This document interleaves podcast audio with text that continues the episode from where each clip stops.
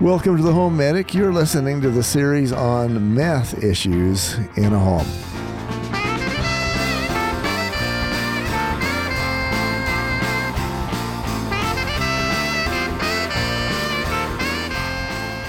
Okay, welcome to the Home Medic, where we help you keep your money, as always, in your wallet. It's better to have your money in your wallet, isn't it, Heidi? It depends. Once Yeah. in a while, you run into something really special, and it's Well, better you- to have it in you- the storekeeper's hands you- I- I and that, that gorgeous dress in your hands. You know. certain woman that I happen to know very well likes to keep her money uh, not in anybody's wallet and give it to somebody else. It's kind of the flip side of each. Yeah. I, I like to have nice things that work. And Especially, your family out of the hospital. I think- Exactly. I think Sometimes that takes a small investment. to keep your family out of the hospital. Yes, and to keep the home running, it just That's- takes a little bit of money. If you're too cheap, you can't even function, right? So, in order to keep your money in your wallet and your family out of the hospital, in the meth category, Right. You know, I'm actually a meth remediator. I got certified for that uh, about six years ago. So, uh, if you've got meth problems, that actually puts money in my wallet. That's right. It's not from selling the meth; it's from remediating it. This particular segment, I want to cover how to spot a meth house. All right. We've done this before, and I, when last time we talked about it, I was like, okay, make sure you define that, that there's not always a meth. Because, I mean, I had a few holes in my walls, and I thought, hmm, my house kind of looks like a meth house. After my teenage boys had the same bedroom for 10 years. That is always a comment that I get whenever I do a video or an article, and those, by the way, are on my website, homemedicusa.com. There is always that comment of, oh, great, now everybody's going to think that my home is meth contaminated. right. And I know mine isn't. I'm just kind of playing with you here. Yeah, you're you're good at that, Heidi. So as we go through these four items, I want you to be aware. If even if you got all four, that doesn't mean the home is contaminated. It means that it's worth sampling. So here's the list. Number one, as I started doing meth contaminated properties, like I say, I got certified about six years ago. I did it just to improve my resume as a home inspector. You didn't know it was going to put all that money in your wallet. I didn't know it was going to result in money in my wallet. Uh, but then I started getting phone calls, and I thought, well, I don't have time for this, uh, so I'm just going to consult. That didn't really work very well because the homeowners that I tried to consult with, they didn't have the materials they needed. They didn't know what to use. They didn't have the safety equipment. They didn't know where to go. So I ended up kind of being pushed into a business that's actually done fairly well for me right. As I went into these properties, I thought, okay, how do I use what I'm seeing to help me become a better home inspector? Exactly. And it turned into some very predictable items, the first of which we're going to cover in this segment.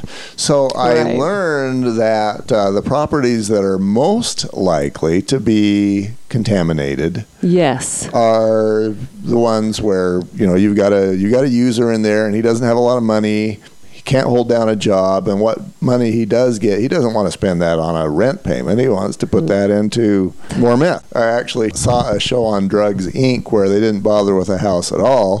They just went underneath a bridge and, and lived there. Wow. and uh, that was great for them apparently because then the only money that they had to spend was on their drugs Interesting. they didn't take the cameras in there. They wouldn't have brought the cameras or the cameramen back out. So. Yeah, probably not. So the item number one to look for is properties that are small, old, properties that are trashed, and then you you'll have apartments and foreclosures, those sorts of things. You know, basically your lower end living spaces. Well, and the smell of cat urine. Yeah, and that's actually one of them. You just gave away part two. That's one thing I don't have, gratefully.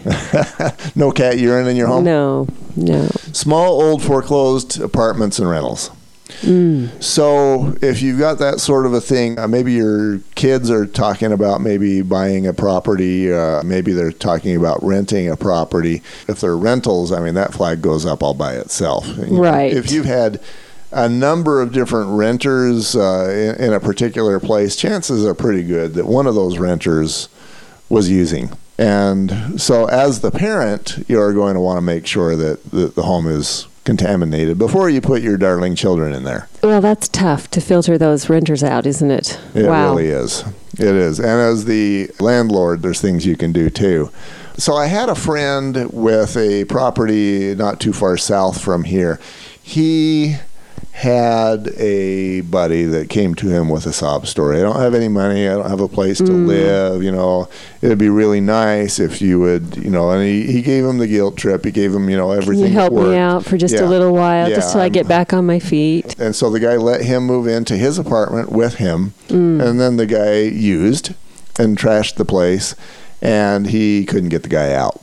Oh, that's so tough. I mean, honestly, because we like to be charitable and help people out. Right.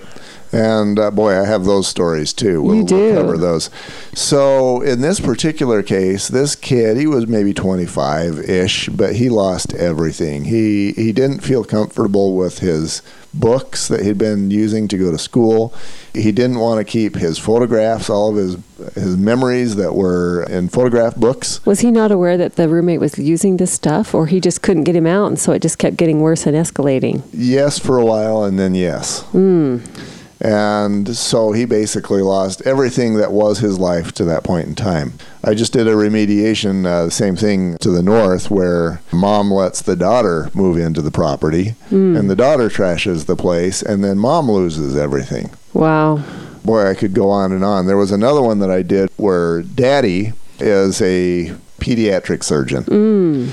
And he was doing quite well, of course. He had a nice home up on the uh, the bench. Yeah. And then he decides that he wants to move to that cabin in the mountains. Ah. So up he goes, and then he's got this loser son who has a meth problem, and he didn't know it at the Maybe time. taking care of his house for him, sort of. Yeah. But not really. Exactly. So he uh, he leaves and lets little Johnny live in this house. I have a son named Johnny, so let's not use that name. Yeah, right. little How- Billy. How about Billy this time? and so Billy lives in this house, and this house it was crazy for another reason. It had a grand piano.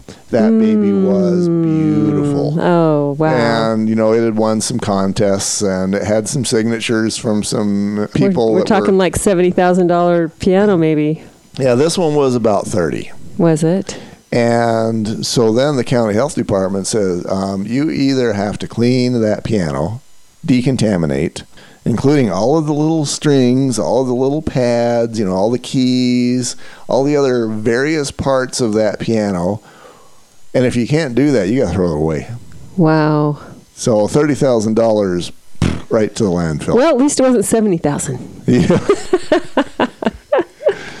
so that one ended up being very much an adventure, and I was not going to take on the liability of saying yes, I can clean that piano. Even you know, regardless of what the bill I might have sent was, I couldn't feel comfortable that I was going to get all the nooks and crannies and have it stay that way. exactly. A piano. I mean, those little pads. That that's just. How can you guarantee that you can't take them off and wash them, and throw them in the machine and put them back on? This ended up having a fairly good ending to the story because little Billy, I yeah. was going to say Johnny Billy recovered. He.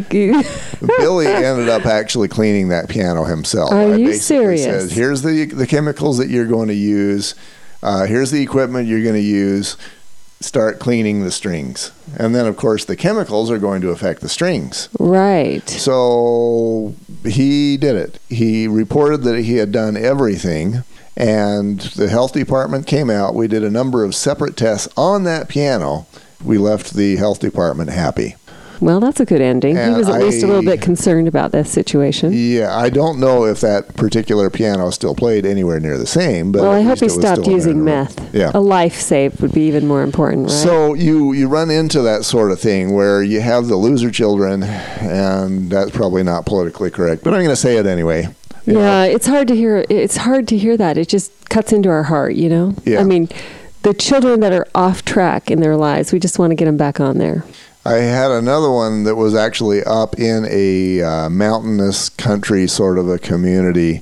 And she actually, it was the same sort of story. She let her daughter live there. Mm. And so you, you see the, these sorts of things where somebody who either can't pay and just needs a place to live and they have a sob story, or they actually do have something of a job, but they're not going to live in much of a house. So if you see a property that is small and it's old, it's maybe apartment or a foreclosure, that is one of the signs that you might want to consider it as a possibility for me. So if you have a roommate like that and you know they're starting to use, you might just be smart to pick up all your stuff and get the heck out of there and call your renter and tell them you're not That renting be- anymore. That would be a fair statement.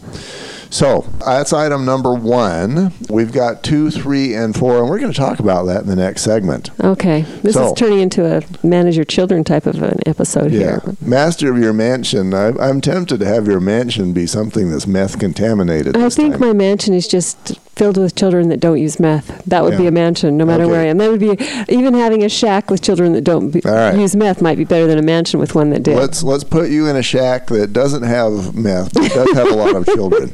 might have a ding in the wall from the boys and they're wrestling. Item number one, you're master of, the, of your mansion for that category, and we're going to teach you about two, three, and four in the next segment.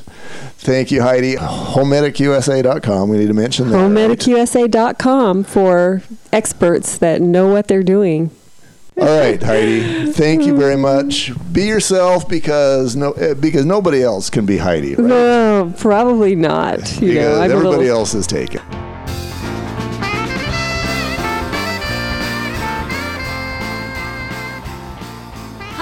This is Julian McKay with your Natural Solutions tip for the day. Today, we're talking about using horrible, toxic chemicals cleaning your home and how many problems that can cause in your family, how damaging that can be. Julie and I do not do that because we have natural solutions. We use our essential oils. If you would like one of our many recipes for cleaning your home naturally, contact us at naturalsolutions at homemedicworld.com.